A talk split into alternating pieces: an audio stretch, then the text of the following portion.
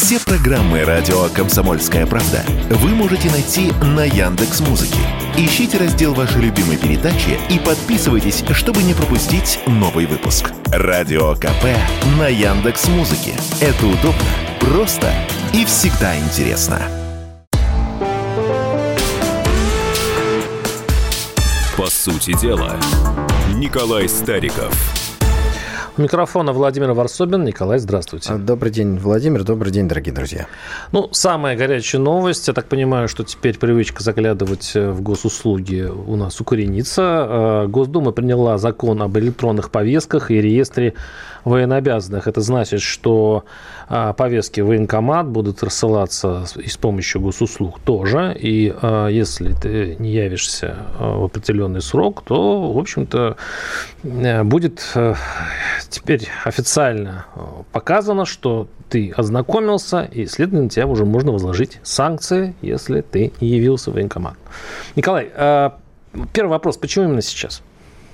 Давайте уточним. Госдума приняла закон в первом чтении. Будет... Нет, нет, она уже приняла полностью. В первом чтении? Секунду. В первом чтении сегодня принимался этот э, закон.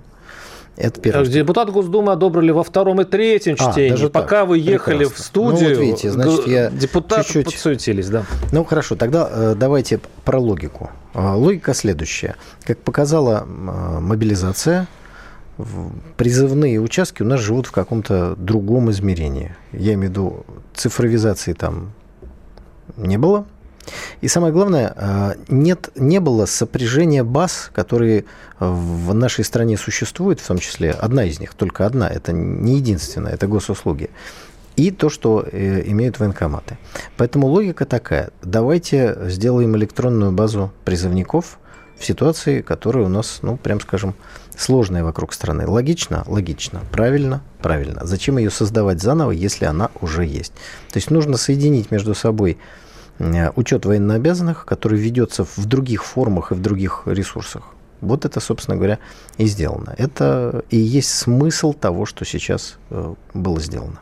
Ну, кроме всего прочего, если раньше э, ты, если ты подписал повестку, да, то на тебя уже возлагались некие обязательства. А теперь, в общем-то, можешь ничего же не подписывать, тебе присылают просто письмо счастья и все. Ну, 21 а век. Ну, мне, да. Мне ну, кажется, да. когда мы с вами разговаривали э, о, так сказать, о том, куда движется цифровизация, что это такое, вы как раз выступали на стороне технического прогресса. Ну вот это и есть использование технического прогресса в данном случае для воинского учета. Собственно говоря, здесь новизна, наверное, в технической стороне, потому что, по сути, ничего не изменилось. Уклонение от призыва и до сих пор в Российской Федерации, да, наверное, в любой стране, являлось преступлением. Вопрос, как вести учет людей, как их призывать, если возникнет такая необходимость на службу, вот есть вопрос ключевой. Соединили имеющиеся ресурсы и необходимость. Ну, в целом, в целом это необходимо. Дальше нужно посмотреть детали, как это будет реализовываться на практике, потому что у меня, например, вызывает сомнение возможность э, ну, гипотетическая возможность военкома запретить кому-то выезд куда-то или еще что-то. То есть здесь вопрос, кто будет наделен э, этими полномочиями. Я э, тут хочу сказать, что поскольку мы с вами не планировали обсуждать эту тему, дорогие друзья, это вот такой экспромт Владимира, я в этот законопроект глубоко не залезал. А почему это вас смущает? Если человек не явился в военкомат, то, естественно, а, блокируется возможность выехать э, из страны. Нет, вопрос, кто принимает это решение? Вот э, э, искусственный разум принимает или конкретный военком? Вообще у нас за призыв ответственны губернаторы. То есть кто? Губернатор принимает решение. Вот мне хотелось бы вот ответ на этот То вопрос. есть конкретному получить. Иванову Ивану Ивановичу, кто а, запретит выезд из страны? Ну, если есть какие-то санкции, кто принял решение о том, что эти санкции вступили в действие? Вот ну, какая-то компьютерная программа? Видимо. Нет. Там должен быть конкретный человек, который принимает решение. И вот, вот это, уточнение этого вопроса для меня оно крайне важно и интересно. Хорошо, э, идем дальше. Э, Кремль назвал интересную точку зрения Костина, глава ВТБ, который э, опубликовал свои рассуждения о приватизации. А, по мнению Костина, сейчас самое такое время, самое благоприятное время, чтобы что-то приватизировать, и даже озвучена сумма, э, которая э, можно получить, это 70 триллионов рублей, если государство все-таки продаст какие-то активы частным инвесторам. Опять опять вопрос. Подходящее время. Все действительно бюджету сейчас очень нужны деньги. Вот смотрите, Владимир, э, я уже покаялся в том, что я не ознакомился с текстом законопроекта, э, о котором вы начали не запланированно говорить, да, но я обязательно это сделаю. Так вот сейчас я хочу сказать, что вы не прочитали статью Костина, я прочитал, вот она, вот она предо мной, как я могу ее не прочитать. Вот я боюсь, что вы читали пересказы. Потому что здесь, уважаемые радиослушатели, нужно сказать вот что. Статья Костина оставляет очень странное впечатление. Это глава ВТБ, для тех, кто не знает. Потому что, с одной стороны, высказаны абсолютно правильные вещи, с которыми соглашаешься, но тут же пред, предлагается к этому, как, знаете, ложка известной субстанции, та самая приватизация, с которой согласиться невозможно. Но ну, давайте чуть-чуть более подробно. Итак, а, глава ВТБ говорит совершенно абсолютно правильные вещи о сложности нынешней ситуации, о том, что экономика выдержала первый удар, что ее надо развивать, что это надолго, это он тоже говорит, и с этим, я думаю, и вы, Владимир, и вы, уважаемые радиослушатели, согласны. А дальше э, Костин переходит к выводам, как развивать экономику. Ну, то есть, грубо говоря, откуда взять деньги для развития экономики и строительства всего того, что нам необходимо. Если еще проще сказать, нам нужно строить предприятие по производству того, всего и всего. Откуда взять деньги? Вот вопрос, который задает себе Костин. И сейчас вот с, э, к приватизации мы вернемся. Вот что он предлагает еще, кроме приватизации? Значит, э, цитирую. Три ответа на один вопрос. Перезапуск приватизации. Сейчас поговорим об этом. Более смелое использование на цели развития финансовых резервов и государственного долга. Перераспределение бюджетных средств в пользу трех вышеперечисленных приоритетов. Самое важное и самое правильное здесь – это, конечно, использование финансовых резервов. Это те самые так сказать, э, стабилизационные фонды в разных наименованиях, которые мы накапливали, и частично которые американцы у нас похитили. Э, и второе – государственный долг. Что это такое? Это когда государство берет в долг. И вот здесь самое интересное в том, что говорит об этом нам государственный банкир. Дорогие друзья, есть большая разница, у кого государство берет в долг. Если государство берет в долг у частных банков, это государственная кабала. И рост этой задолженности, он, несмотря на то, что Костин считает его не очень страшным, он, конечно, э, снижает самостоятельность государства и крайне нежелателен. А вот если государство берет у государственных банков, то есть у самого себя – Ничего опасного в этом нет. Но вот это и есть, собственно говоря, государственный долг, который может нарастать. Причем здесь приватизация? Вот, а вот, вот теперь самое интересное. Значит, еще раз объясню. Государственный банк, банк дает в долг государству это из левого кармана переложили ну, в правый. Это Этого долга не существует. Вот это триллионы, которые вкладываются в экономику, начинают расти заводы и так далее. И здесь Костин говорит, а давайте еще что-нибудь продадим. Вопрос, а зачем? А я вам отвечу еще словами Костина. Вот сейчас я процитирую как раз статью. Вот он, он несколько примеров приводит, смысл. А, нужно а, придать мощный импульс по расшивке узких мест, где сегодня особо важна, пишет Костин, готовность брать на себя риски, принимать быстрые и нешаблонные решения. Обеспечить их может частная инициатива. В качестве примера, пишет Костин, и возьму логистику. Более 50 лет ориентированный на Европу нефтегазовый экспорт России практически полностью осуществлял по трубопроводной системе системе.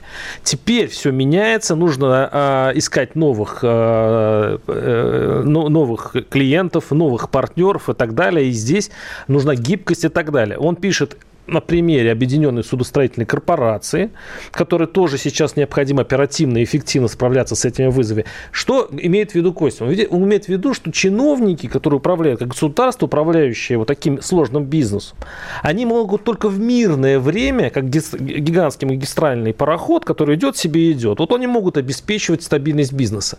В случае вот таких штормов и так далее, только частный инвестор, который отвечает за свой капитал, а они же ни за что не отвечают. Чиновник по большому счету все равно они не наследуют капиталы, они просто их поставили на хлебное место и, кстати говоря, то, что у нас управление часто передается чуть ли не по наследству, а не из-за профессиональных качеств, к сожалению, не пишет только ленивый. Костин Вы имеете на... в виду товарища Сталина, который назначил руководить э, ПВО Москвы своего сына, видимо. Кстати говоря, случай? у которого репутация среди военных была тоже соответствующей. Да, Вы принц. Как, какого Сталина имеете с репутацией Василия, младшего Василия, листа? А я Василия, думаю, постарше. Василий. Хорошо, Владимир, давайте Вот вам, пожалуйста, логика Костина. Я просто ее сейчас немножко так пунктиром обрисовал. Так тогда и надо так говорить. Есть узкое место.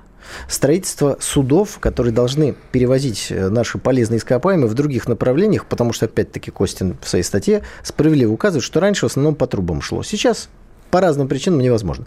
Ну так и давайте построим еще верфи, по производству судов.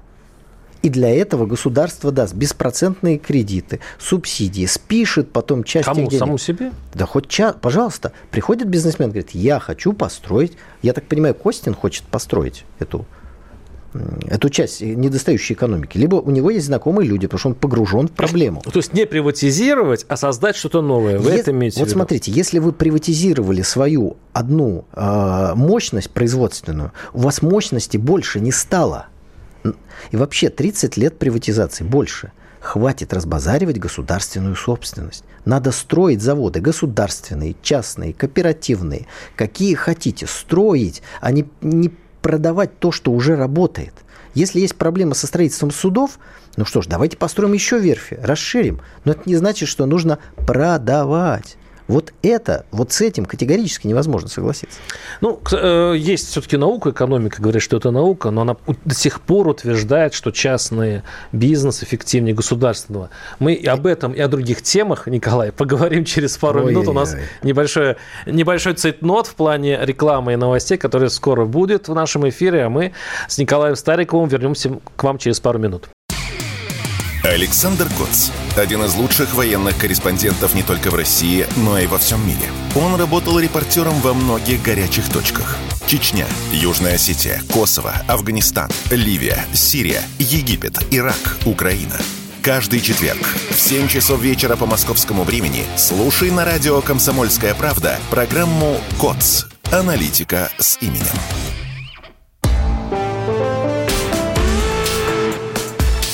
По сути дела, Николай Стариков.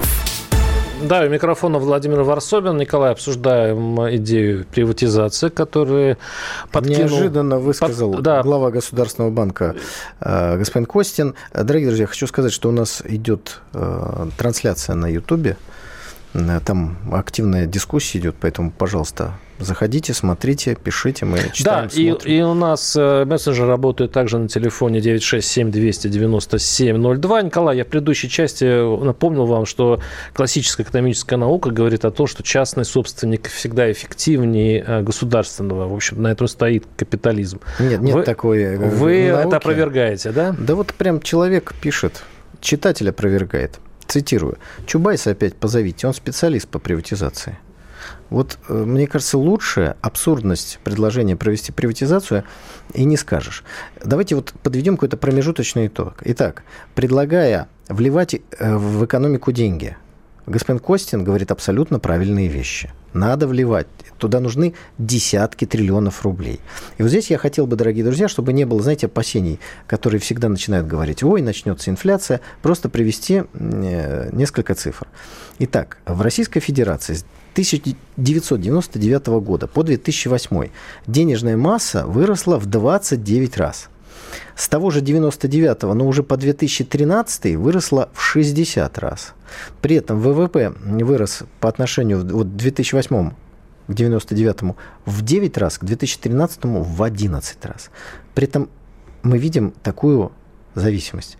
Чем больше растет э, денежная масса, тем выше темпы роста экономики. И подождите, тем, подождите, и тем подождите. Ниже, подождите, я не закончил. И тем ниже инфляция. В каких цифрах-то вообще-то? В рублях. Итак, ну, они же девальвируются. Владимир, и так ВВП растет у вас. Дайте, Владимир, дайте закончить. Инфляция была 36% в 99 году, когда Владимир Владимирович пришел на государственные посты, а сейчас мы с вами видим инфляцию меньше 4%. Но уже, например, в 2011-2012 она была 6-6,5%. То есть зависимость такая. Если вот уйти от всех либеральных мантр, чем больше денег вкачивается в экономику под конкретные проекты, тем ниже инфляция и тем быстрее экономика развивается. Мы с вами уже об этом говорили, это как кровь. Если вы увеличиваете объем крови, у вас начинает расти организм. И организм не может расти, если у него объем крови, как у младенца. Вот вы сидите, здоровый мужик, смотрите на меня большими умными глазами. А если у вас крови будет, как у младенца, или как, не знаю, там, у трехлетнего малыша, вряд ли вы сможете активно расти, а, развиваться, задавать Николай, каверзные вот здесь, вопросы. А? Да, здесь, э, здесь мы снова уходим в глубину наших передач. Мы все время спорим по поводу инфляции. А инфляция, как говорят, налог для бедных. Больше всего от инфляции страдают бедные люди, у которых э, цены в магазинах. Вы, что такое инфляция? Это цены в магазинах. Вы сравните э, чек покупки в, в обыкновенном продуктовом магазине вот сейчас за март и сравните, допустим, э, давности год возьмите. Там у вас вырастет цена где-то в процентов на 30. Поэтому. И, э, кстати говоря, Николай, ну, вы в этом смысле, ну, скажем так, вы во всех большинстве вы идете по линии партии, по линии власти, но я вам скажу, что вот... Вы... Какой партии? Ну, какой? Я не знаю, какая там у вас партия, у вас, по-моему, одна партия в, в, в Госдуме, она там имеет оттенки красного, розового или еще какого-то еще, но большого вы считаете... Я вы, член партии вы, вы все там монолитны. Так вот, в экономическом, вот э, по, по, по экономике, по финансам все-таки э, наше правительство полностью солидаризируется с курсом Центробанка и, и Минфина. Это э, такая осторожность в плане инфляции. На словах. Они, они на боятся словах, они раскачать эту лодку. Владимир, вот вы назвали цифру, которую пишет Костин, 70 триллионов, но это он не в смысле, что нам надо 70, а что можно наторговать но на 70. получить от приватизации. С да. чем мы категорически не согласны. Не надо. Не надо, пусть все будет народное, и пусть прибыль будет идти э, в казну, как раз чтобы можно было платить более высокие пенсии, заработные платы бюджетникам и так далее. Раз мы с вами справедливо заботимся о бедной части нашего населения. Так вот, Владимир, вы знаете, насколько выросла денежная масса в нашей стране за 2022 год? Пока правительство, как вы говорите, соглашалось с тем, что делает Центральный банк, а само втихаря наполняло экономику деньгами. На 22 триллиона увеличилось, что примерно рост 24%. То есть на четверть денежная масса увеличилась. Вы это почувствовали? Нет никакой инфляции именно от этого не случилось. А от чего? Извините, цены растут. А я вам объясню, от чего. чего. Я вам объясню. От того, что ухудшилась логистика, угу. появились дополнительные затраты на доставку товаров внутрь России. Вот, например, за счет этого.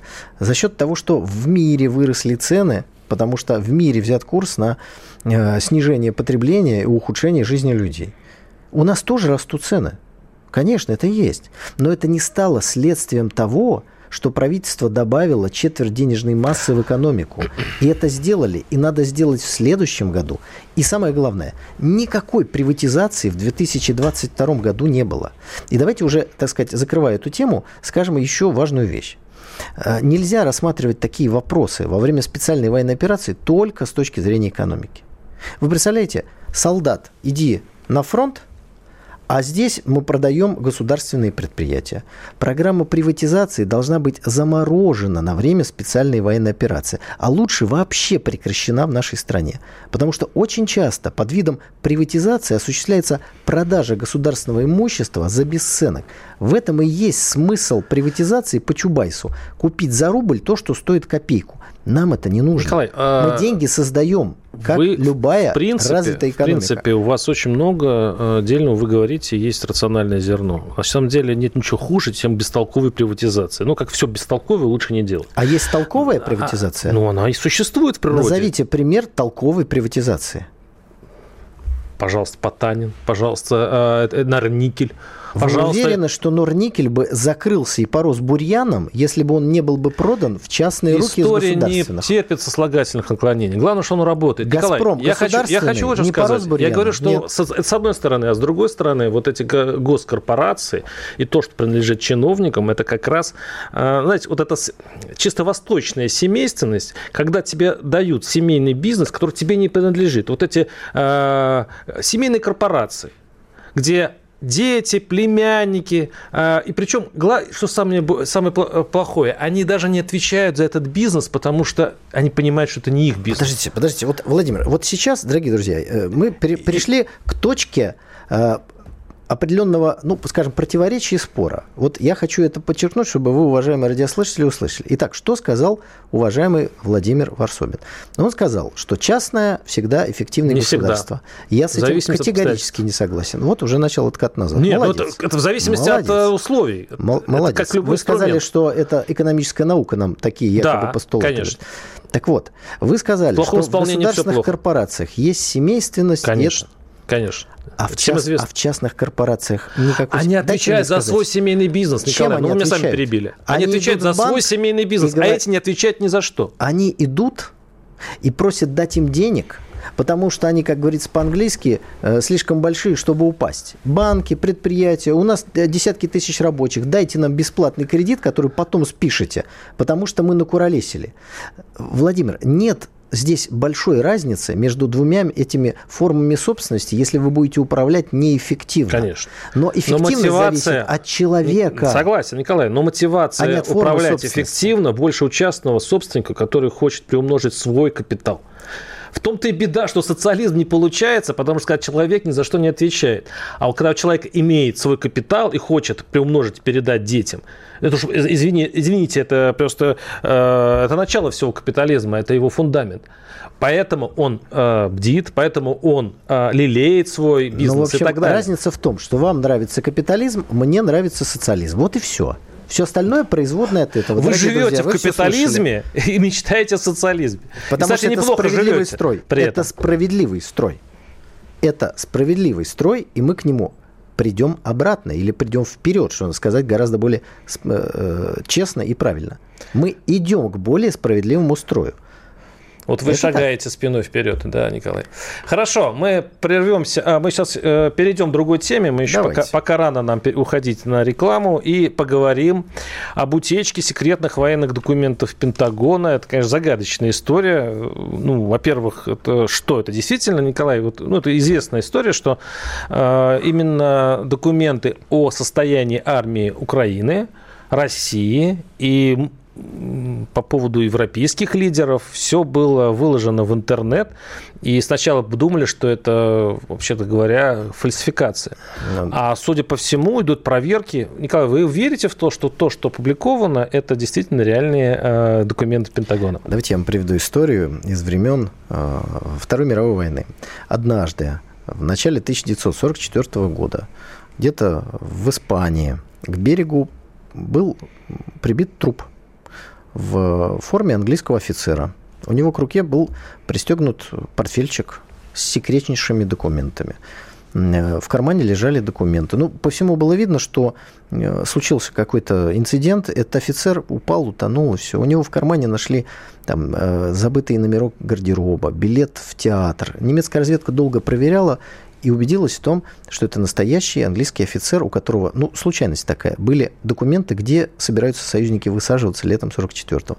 Все это было подтасовка и фальсификация британской разведки. Взяли труп, начинили его специальными документами, создали легенду, бросили в море. И все это сработало. А все остальное мы после перерыва небольшого с вами, Владимир, обсудим. Это так, в качестве затравки одна историческая деталь. Как это бывает на самом ну, деле. Ну да, вы заинтриговали, конечно, но откуда тогда такие серьезные такой серьезный анализ э, наших военных, даже блогеров и так далее, потому что очень много совпадает и очень много соответствует действительности. Но мы подробности действительно обговорим. Мы все это обговорим через несколько минут. Э, оставайтесь с нами. Владимир Варсобин, Николай Стариков. Думаете, понедельник день тяжелый? А как же пятница? Нашим ведущим некогда думать о выходных.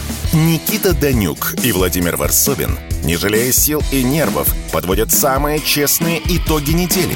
Каждую пятницу в 7 часов вечера по московскому времени на радио «Комсомольская правда» слушайте программу «Тактика Данюка».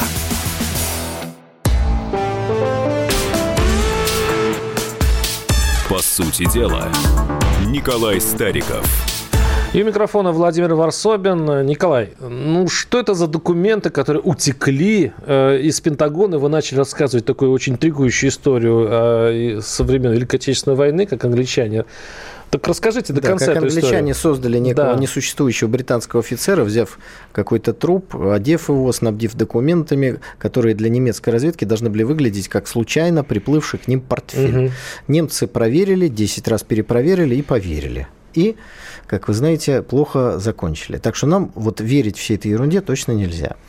Я полагаю, что перед нами Э, ситуация, которая организована искусственно самими американцами. Целей несколько. Первая цель – это дезинформация. Но ну, когда публикуются сотни документов, причем ведь вы их не видите и не нашли, вы читаете обсуждение документов, которые вам не показывают. Ну, это так. Туда можно подсунуть все, что угодно. Один документ настоящий, 10 не настоящих. А в чем там может быть засада быть?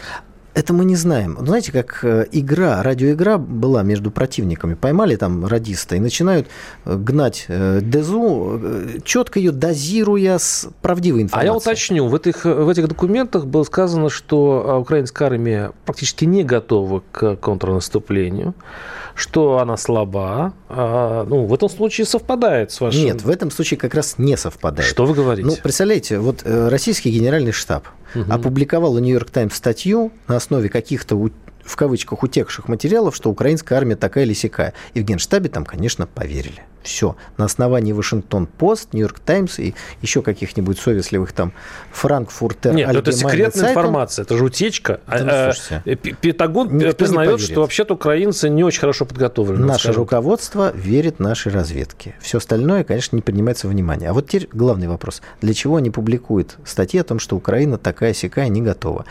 Они подкладывают просто такую соломку себе.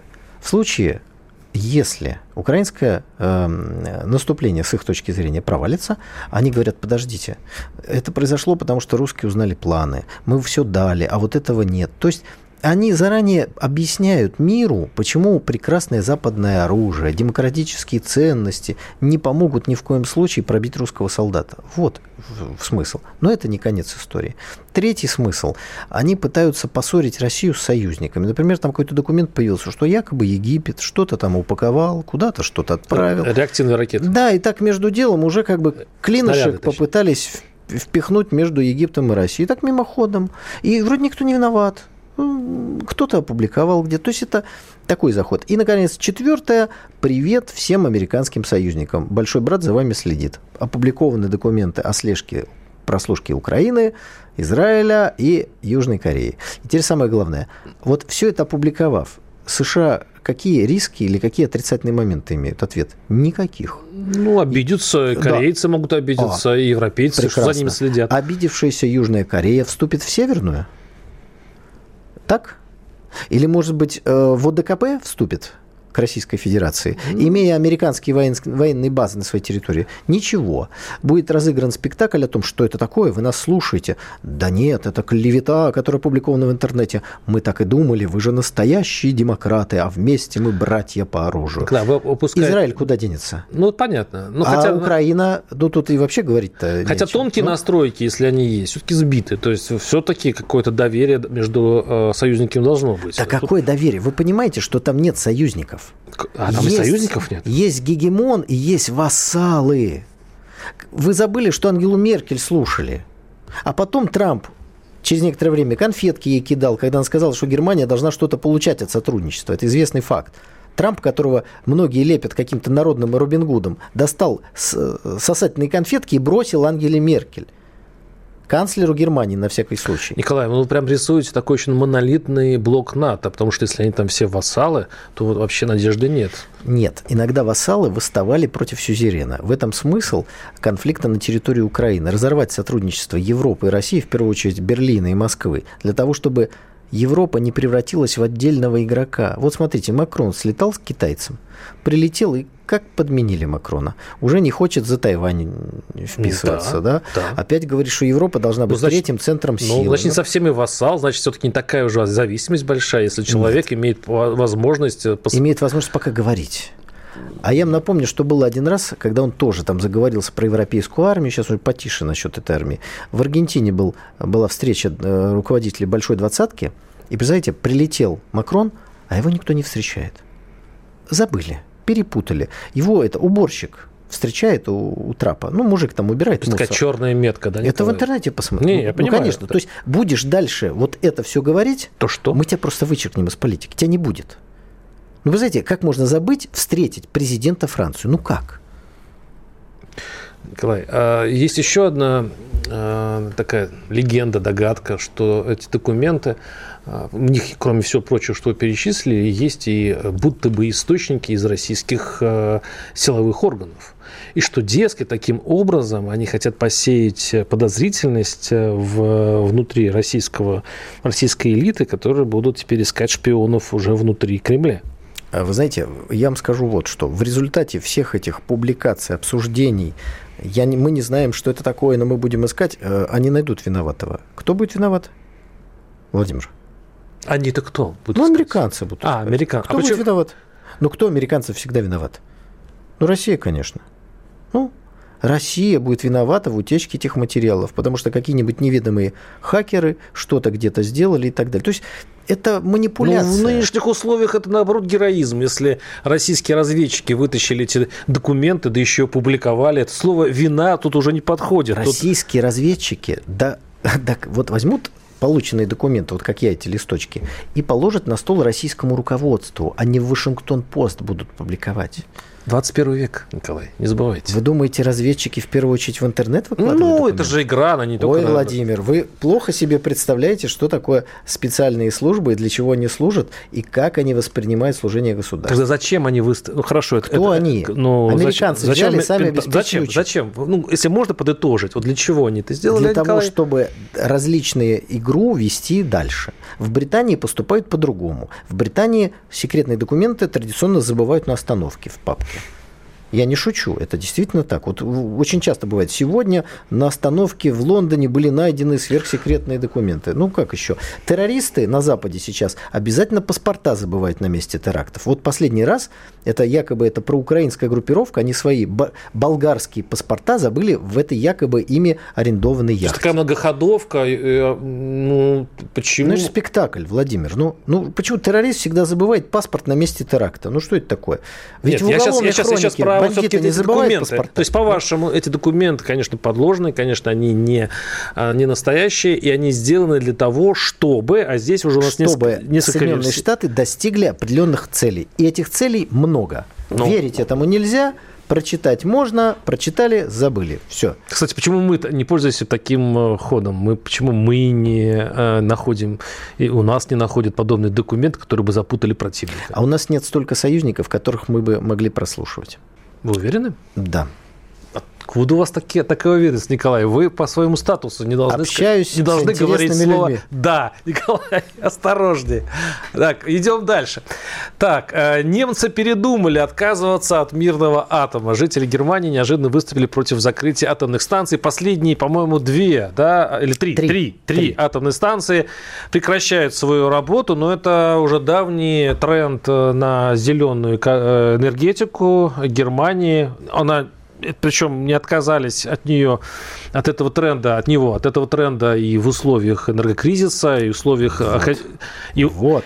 Вот, вот почему? Почему немцы до того уперты, что даже отсутствие русского газа не, не, не заставило их, в общем-то, вернуться к атому? Потому что им привезли газ американский, более дорогой, но ничего страшного с ними не случилось. А вот давайте теперь я позадаю вопросы. Давайте на секунду забудем, Владимир, да. о том, что мы знаем о немцах, французах, американцах и так далее. Вот давайте представим себе, есть Германия, она же граничит с Францией да. граничит.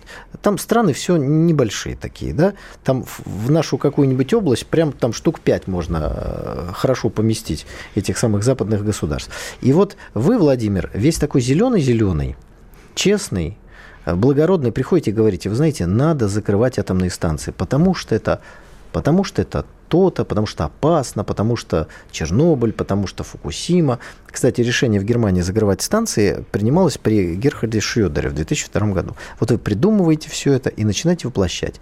А тут приходит кто-нибудь и говорит, Владимир, а вы уверены, что мы в Германии должны закрыть атомные станции, которые дают очень дешевое электричество? Вот это самое главное. Атомные станции – это очень дешевое электричество. Если во Франции в 100 километрах – Просто этих немерено станций, их никто не собирается закрывать. То есть, если во Франции эта станция взорвется, не дай бог, конечно, то нам в Германии будет все равно, что эта станция не на территории Германии. Иными словами, борьба за эту самую экологию абсурдна в атомной энергетике, потому что на территории соседних государств атомных объектов очень много. Закрывая у себя эти станции, вы просто себя лишаете дешевого электричества. А французы не собираются это делать.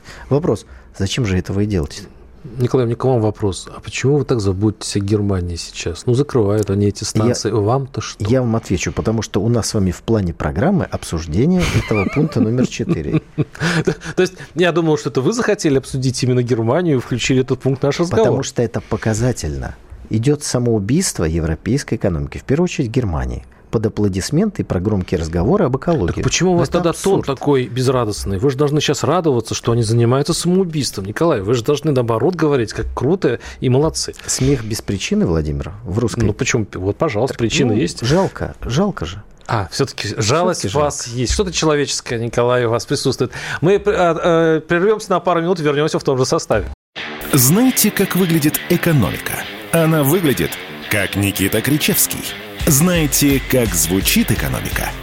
Правильно, как Никита Кричевский. То есть люди будут уходить от налогов. Куда? В Тулу! В Тотьму Вологодскую область они будут уходить. Некуда уходить. Некуда. Каждую среду в 7 часов вечера слушайте программу «Экономика» с Никитой Кричевским на радио «Комсомольская правда».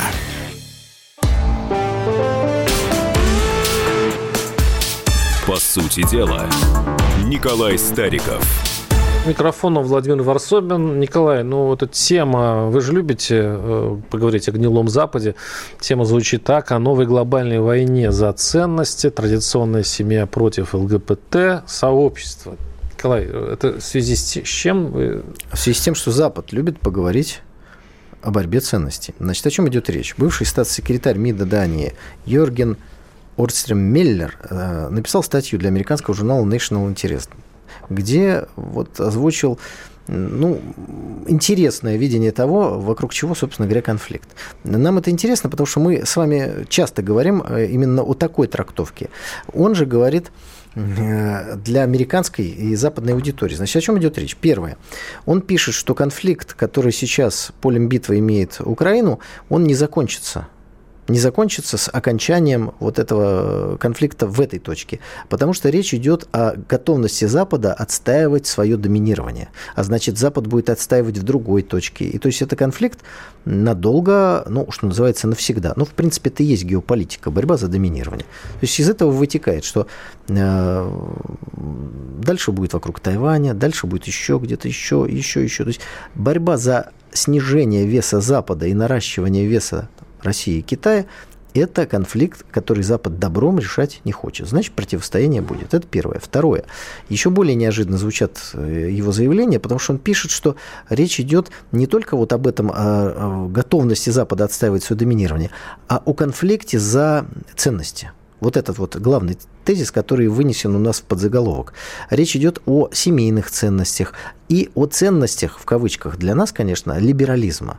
Запад борется за то, чтобы все признали ценностями то, что Запад считает сейчас ценностями, что для нас является списком смертных грехов. И поскольку Запад собирается свое доминирование совмещать вот с этим навязыванием своего видения этих ценностей, то конфликт тоже будет продолжаться бесконечно долго. Запад занимает такую позицию. Я главный. То, что я считаю ценностями, вы должны считать ценностями тоже. Если вы не согласны быть второстепенными подчиненными, мы с вами боремся. Вот, собственно говоря, о чем идет речь. В принципе, мне кажется, что это позиция датского дипломата, тем интересно, что она во многом совпадает с нашим видением происходящих событий. Знаете, часто у нас сейчас многие мыслители, политики, писатели говорят об экзистенциальности конфликта с Западом, о конфликте добра и зла. Вот это как раз оно Я и вот есть. Слушаю вас, Николай, и вот представляю себе наше вот молодое поколение, да, вот те, кого там, ну, 15, 30, может быть, вот возраст. И пытаюсь вот на их язык перевести э, то, что вы говорите. Ведь то, что вот эти ценности западные, да, о которых вы говорите, это, ну, там, условно говоря, что для нас это значит? Свобода передвижения, да, Свобода Нет. вероисповедания. Не, Нет, не, вы сразу не туда не, пошли. Погодите, погодите. Ну, вы сейчас поправите. У вас будет возможность. Свобода вероисповедания. Возможность, э, значит, серфить в интернете, да, заходить на разные сайты. Возможность э, одеваться, как хотим. Э, возможность любить, кого хочешь. Возможность... Вот, то есть, это-то слово «свобода», да, freedom, это, не знаю, к сожалению или к счастью, она впиталась вот в это поколение – которое сейчас другое воспринимать просто не может. Я вас понимаю, Николай, что вы хотите сказать. Но мне объясните. Это датский дипломат. Я, не, нет, я понимаю, в чем разница двух вот этих сейчас борющихся цивилизаций. Я понимаю, на самом деле, от, от, этот слом, который, я, я соглашусь с этим датским, даже в чем-то, с, с этим автором. Я хочу просто вас спросить, каким образом вы вот в, этой, вот в этом бою убедите часть своего же населения, что на самом деле мир должен устроен быть по-другому. И этот мир, который вы противопоставляете западному, ведь на самом деле для нас всех он непонятен. Вот тот мир, который мы сейчас отстаиваем, в практическом бытовом смысле, идеологическом, он не ясен. Ну, смотрите, я записал то, что вы сказали. Я сейчас попробую вам объяснить. А, но хочу сказать, что начали вы сразу с передергивания. Вы сделали акцент на том, что якобы мы перестраиваем мир. Мы как раз хотим, чтобы мир остался таким, каким он был. Я имею в виду семья, родители, дети, мальчик, девочка, мужчина и женщина. Семья – это союз мужчины и женщины. Прям в Конституцию пришлось для непонятливых записать, чтобы не было никаких возможностей трактовок и так далее и тому подобное. То есть мы как раз отстаиваем – человеческую цивилизацию в том виде, в котором она существует тысячелетия. А американцы и Запад начали, пользуясь своим доминированием, возникшим после 1991 года, быстро-быстро-быстро менять фундаментальные вещи. Они за годы решили изменить то, что не менялось столетиями. И вот в этом сейчас конфликт и пошел. Им никто не мог возражать просто потому, что не было экономической, политической, да и военной силы, чтобы как-то противопоставить этому. Она появилась. А теперь вот то, что вы сказали. Вы начали свобода передвижения. Скажите, пожалуйста, а как свобода передвижения сейчас ограничена с нашей стороны, со стороны России, со стороны патриотизма? Вы можете ехать куда хотите – вас не пускает Запад туда, ну так и не езжайте туда. Если вы не хотите по России путешествовать, все уже посмотрели, а вы провели огромный тур, хочу сказать, дорогие друзья, автостопом Владимир проехал от Калининграда до Владивостока. Ну, поезжайте куда-нибудь на восток, там посмотрите. Э, прекрасные люди, прекрасные места, огромное количество культурных ценностей и достопримечательностей. Нет ограничений свободы передвижения с нашей стороны. Железный занавес они пустили с той стороны. Дальше вы сказали, посерфить в интернете. Вот, Владимир, я живой, как говорится, свидетель. YouTube взял и уничтожил мой YouTube-канал с полумиллионом подписчиков. А чтобы два раза не ходить, еще запасной канал уничтожил без претензий, ничего, просто раз и все. Просто вы чего-то там нарушили. Раньше предупреждение присылал, здесь ничего. Они ограничивают вашу возможность найти в интернете информацию, потому что они начали ее бояться. Вот в чем дело. И третье. Любить кого хочешь. Владимир, это очень опасный лозунг сейчас на Западе, потому что там уже активно работает партия педофилов. Потому что там, э, собственно говоря, были демонстрации. Сложно об этом говорить, потому что, мне кажется, нормальный человек э, не может с такой позиции выступать. Но там это есть. Легализация секса с животными. Это вот теперь на западное любить кого хочешь. Вот там дальше, дальше некрофилия. Что еще? Вот это, нет, нам это нельзя, нам это не нужно. Этого у нас не будет. В том числе за это за это идет борьба. За что? То есть вот, вот, вот за именно то, чтобы, за это идет сейчас за это вся тоже. вот эта вся эта За музыка. то, чтобы они со своим пониманием, что такое любить кого хочешь, сюда не лезли чтобы вот этот список смертных грехов, выдаваемый за европейские ценности, нам не а навязывался. Вам, Николай, а вам не кажется, что узкосексуальная э, вот эта тематика, она слишком э, переувеличена? Неужели только в этом смысле у нас отличаются цивилизации? Все-таки, когда цивилизации борются, особенно вот так кроваво, они же должны отстаивать каждый свое какое-то большое видение, какой-то большой мир – а вы рассказываете мне о каких-то маленьких, очень маленькой разнице между нами. Она такая микроскопическая, только раздутая а, политологами и политиками. Вы что, считаете по сути, это микроскопически? Абсолютно. Абсолютно. История, конечно, всех рассудит и покажет, но мне кажется, а, затевать такую планетарную бучу из-за вот, вот тех Какое вещей, которых вы выражение. сказали. Планетарная буча. А кто организовал бучу планетарную и бучу конкретную, как провокация? Они. Они развязали Вы можете войну писать, на Николай, Украины. я на самом деле завел этот разговор из-за э, из другой проблемы. Вы можете писать разницу между нами? Можем. Можем. Пока вы ее описываете очень ну, мелочно. Мы за Бога, а не за дьявола. А. Вот вам в одном предложении вся разница. Но еще хочу ответить на одну реплику, которую, значит, э, вот написал у нас Владимир Столяров. Э, возвращаясь к тому, что запретили в интернете, пишет – в мой адрес. А Твиттер с Фейсбуком кто кому запретил, передергивает Стариков. Объясняю, дорогие друзья. Фейсбук был запрещен только после того, как там были опубликованы, легализованы прямые призывы к убийству русских. Но после этого не уважать себя, этой социальной сети дальше работать. Твиттер работает до сих пор. Он заторможен, потому что не выполняет решение российского суда, подчеркиваю, и не удалено примерно 1300 Э, сообщений, которые должны быть удалены. Уверен, что если Твиттер сейчас удалит все, что он должен удалить, будут отменены все ограничения в его разнице. Вот в этом разница, Владимир. Вы спрашивали, в чем? А ваш покорный слуга ничем не нарушал, никого не призывал, не дай бог, что-то нехорошее делать, просто взяли и уничтожили. Поэтому Владимир Сорокин, вот в этом разница, поймите. Великолепное э, э, письмо, э, цитата, наш слушатель пишет. Я вот совершенно за, Николай. Вот это мой, э, мой, мой слушатель. Обсуждайте зарплаты, пенсии. Зачем обсуждать какие-то сексуальные меньшинства?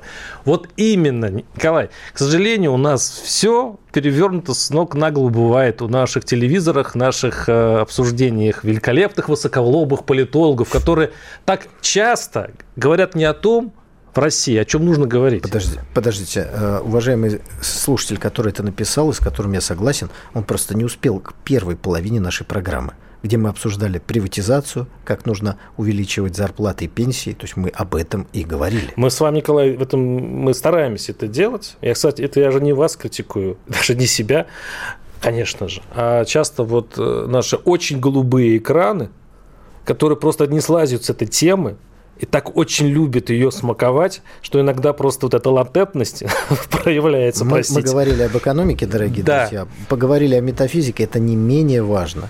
Ну, на этом, собственно говоря... Да, мы на этом и завершаем да, нашу передачу, и она такая получилась интересная. Мне кажется, мне лично это, конечно, такая горячая передача. Обсудили самые странные вещи и поговорим о следующей нашей тематике, которая случится на следующей неделе.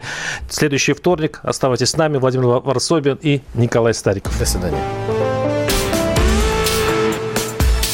По сути дела.